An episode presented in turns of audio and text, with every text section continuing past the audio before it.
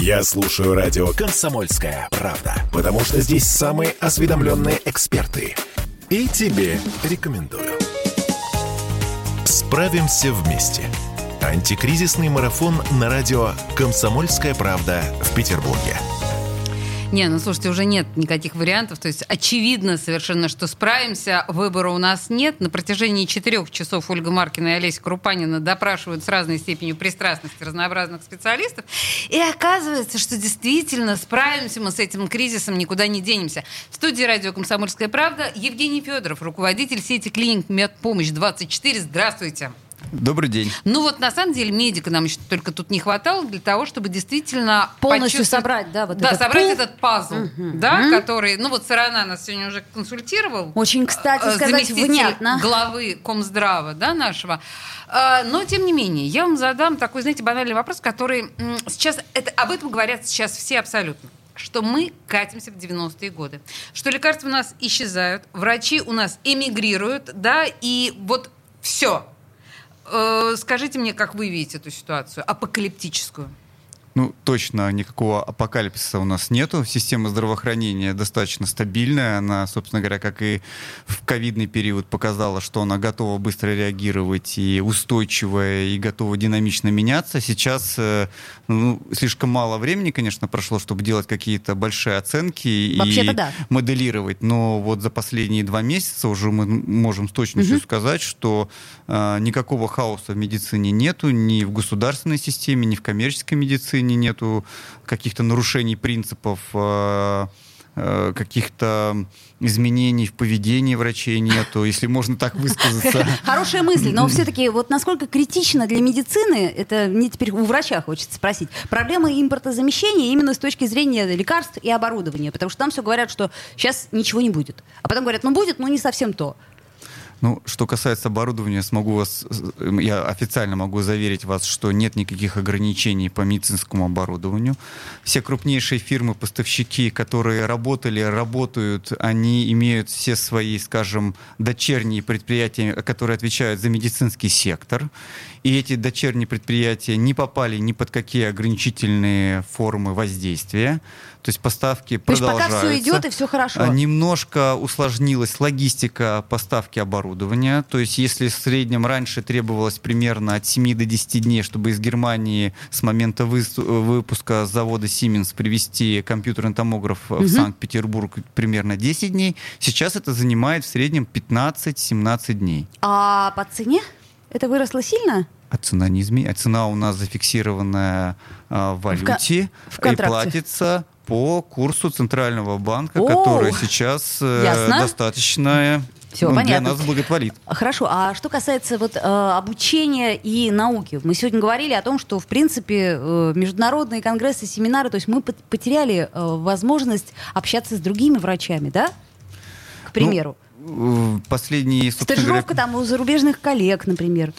Насчет стажировок сейчас ничего не могу сказать, но давайте представим, что последние два года вообще миграция, э, миграционный период, э, возможности были ограничены. Это правда. Не было виз, сначала закрытые страны, да. пандемии и все остальное, но при этом отрасль любая отрасль не остановилась. Обмен опытом происходил в онлайн-форме при помощи всевозможных э, сервисов, которые предоставляются сейчас. И я думаю, что все-таки научное сообщество, какое, медици... какое медицинское сообщество также является, найдет форму общения. Потому что, ну, как мы говорим, это же некая отдельная среда, отдельная категория людей, которые в большем степени сконцентрированы на развитии науки, а не решение вот этих политических или экономических задач. Поэтому я думаю, что сейчас, когда пройдет какое-то еще время, все успокоится, все уравновесится более-менее, и все-таки вот эти международные и внутрироссийские связи, они также будут продолжаться. Ну, мы же видим прекрасно, сколько сейчас наши, например, политические деятели путешествуют, ну, э, ездят с деловыми визитами э, на Ближний Восток, в Юго-Восточную Азию. Понятно. переориентируемся немного. А То почему есть бы нет? переймем, например, опыт у тех, кто в медицине, в общем-то, имеет его очень древний. Ну, к примеру, у китайцев, да? У них же китайская медицина, она, извините, корнями уходит, у нас еще и ничего не было. Оля. Что? Да. Ну, китайская медицина это особенная, то есть система Да. здравоохранения Китая, я, насколько я не специалист в этой отр- отрасли и боюсь что-то лишнее сказать, Да, но думаю, что будем. аккуратнее будет. Ну, например, где обмен опытом с индийскими нашими специалистами, где медицина, собственно говоря, давно уже стала такой европезированной, то есть глубокая, грамотная. У нас прекрасно все контакты открыты, и, собственно говоря, здесь как э, дополнительный источник развития, обменом опытом, и вполне может быть. бы нет. Евгений, у меня к вам несколько такой э, философский вопрос. Если говорить о категории государственной медицины и э, частной медицины, здесь же два, две большие разницы, очевидно. Как вы думаете, кто быстрее начнет восстанавливаться в кризисной ситуации?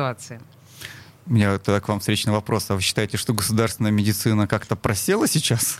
Я считаю, что, конечно, ну, у меня есть ощущение стойкой. Я подвержена паническим настроениям. Подожди, а что изменилось именно в данный момент вот с медициной? Пока, по-моему, ничего. Нет, но мы же знаем, мы же говорили с тобой с Сараной сегодня по поводу пропавших лекарств в аптеках. Ну, вот это вот все. А, ну так это не совсем медицина. Это, Не, это ну подождите, в, лекарство. комп- в общем, наверное, вы правы, конечно, но мне кажется, что правительство делает все возможное для того, чтобы максимально быстро компенсировать и решить э, проблемы с лекарствами, и решить проблемы с лекарствами, да. В частности, а, премьер-министр уже принял это решение, да, о допуске иностранных лекарств в иностранной упаковке, да, на территории Российской Федерации, упрощенного их сертификации, ввода в продажи. То есть я думаю, что э, вот эти все моменты, они способствуют каким-то изменениям, и я думаю, что в ближайшее время мы заметим, что, собственно говоря, ну смотрите, какая была паника в первый месяц, Да, особенно по конечно.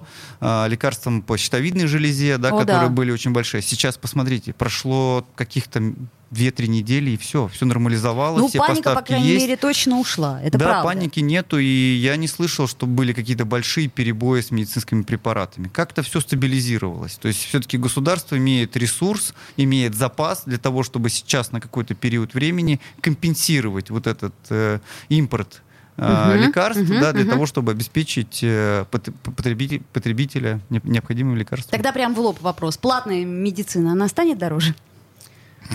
Правильно, Оля. Так режь, Ну, руби с плеча. Да. Значит, э, думаю, что платная медицина все-таки Вообще медицина достаточно такая не быстрая система, да, то есть вот э, если посмотреть, то э, все медики очень, очень вдумчивые, очень люди, которые не, не любят резких движений. Ну, да, то хотелось есть- бы так думать, что а не так и любят есть, язык- поверьте мне. Кроме так и есть. хирургов. А, Хирурги тоже, тоже в оперативной своей деятельности, в хирургической деятельности, это рассудительные, думчив- вдумчивые люди. Семь раз Э, отмерь. Ну, можно и Не так дожидаясь сказать. перитонита. А, Я думаю, что если не будет э, радикальных изменений э, нашей экономики, да, каких-то там дефолтов, ну, я боюсь этого слова, ну, Мы или что-то, то э, стоимость платных услуг коммерческих не должна измениться ни насколько. Я Вообще-то не- это правда, потому я что не иначе вижу ни одной не причины. будет. я ни одной не вижу Мгм, причин для мгм. того, чтобы сейчас, вот начиная с э, конца февраля месяца, вот по практически начало мая месяца, для организации, в которой я руковожу, нет ни одной причины для того, чтобы повысить стоимость услуг. Мгм, Понятно, хорошо. Так, а, а- а за- а- зарплаты? э, ладно, деньги понятно. Зарплата ваших врачей, там, количество платных клиник, там, я не знаю, э, клиник станет меньше, зарплаты упадут э, У врачей. у врачей.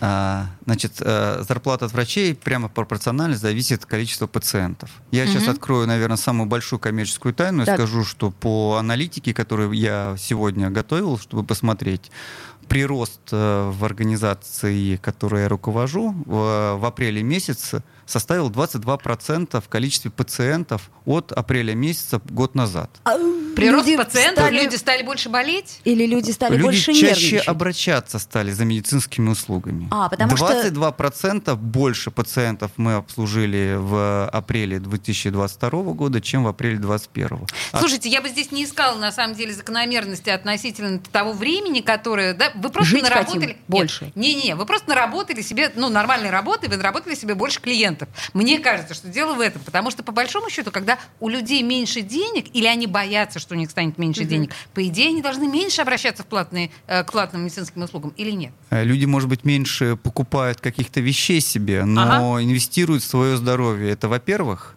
А во-вторых, э, ведь не забывайте, пожалуйста, я всем всегда рассказываю, что при правильном а, при правильном, отнош... при правильном отношении, например, с системой добровольного медицинского страхования, угу. огромные страховые компании, которые являются, наверное, а, основным источником для любой частной медицинской клиники, это хороший, хороший партнер, который может тебя здорово поддержать. И те пациенты, которые не тратят сейчас свои деньги, они не тратят свои деньги, но у которых есть полис, полис ДМС, ДМС конечно. они прямо реагируют на и, все эти изменения. И быстро приходят. побежали к врачу, чтобы хотя бы проверить, насколько хватит, так сказать, запасы прочности, насколько там зубы. Э, просто, просто это просто полис это необходимо. Это как, знаете, для автомобиля, дай бог никогда им не пользоваться, но мы всегда Конечно, покупаем. я да. целиком и полностью поддерживаю. Полис, да. Особенно ДМС, это вообще шикарная история. У нас буквально остается Нет, минута. на самом деле у нас ничего не остается, а, потому что, да, спасибо большое Евгений Федоров, руководитель сети клиник Медпомощь-24, в общем-то, успокоил нас.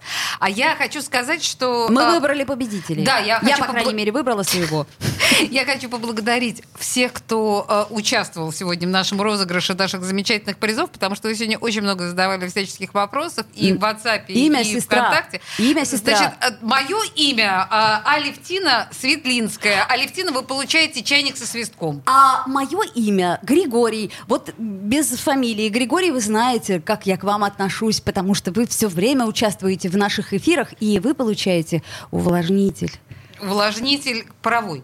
Паровой? Да. А, а что такое? Нет, ну просто ну, все время нужно уточнять. Так или иначе, друзья, пожалуйста, а, значит, с вами свяжутся наши прекрасные сотрудники нашей радиостанции в ближайшее время. Спасибо большое всем, кто участвовал в этом марафоне. Четыре часа утешительной информации. Мне так кажется, победим. это было важно. Так да. победим. Спасибо большое. До свидания. Справимся вместе.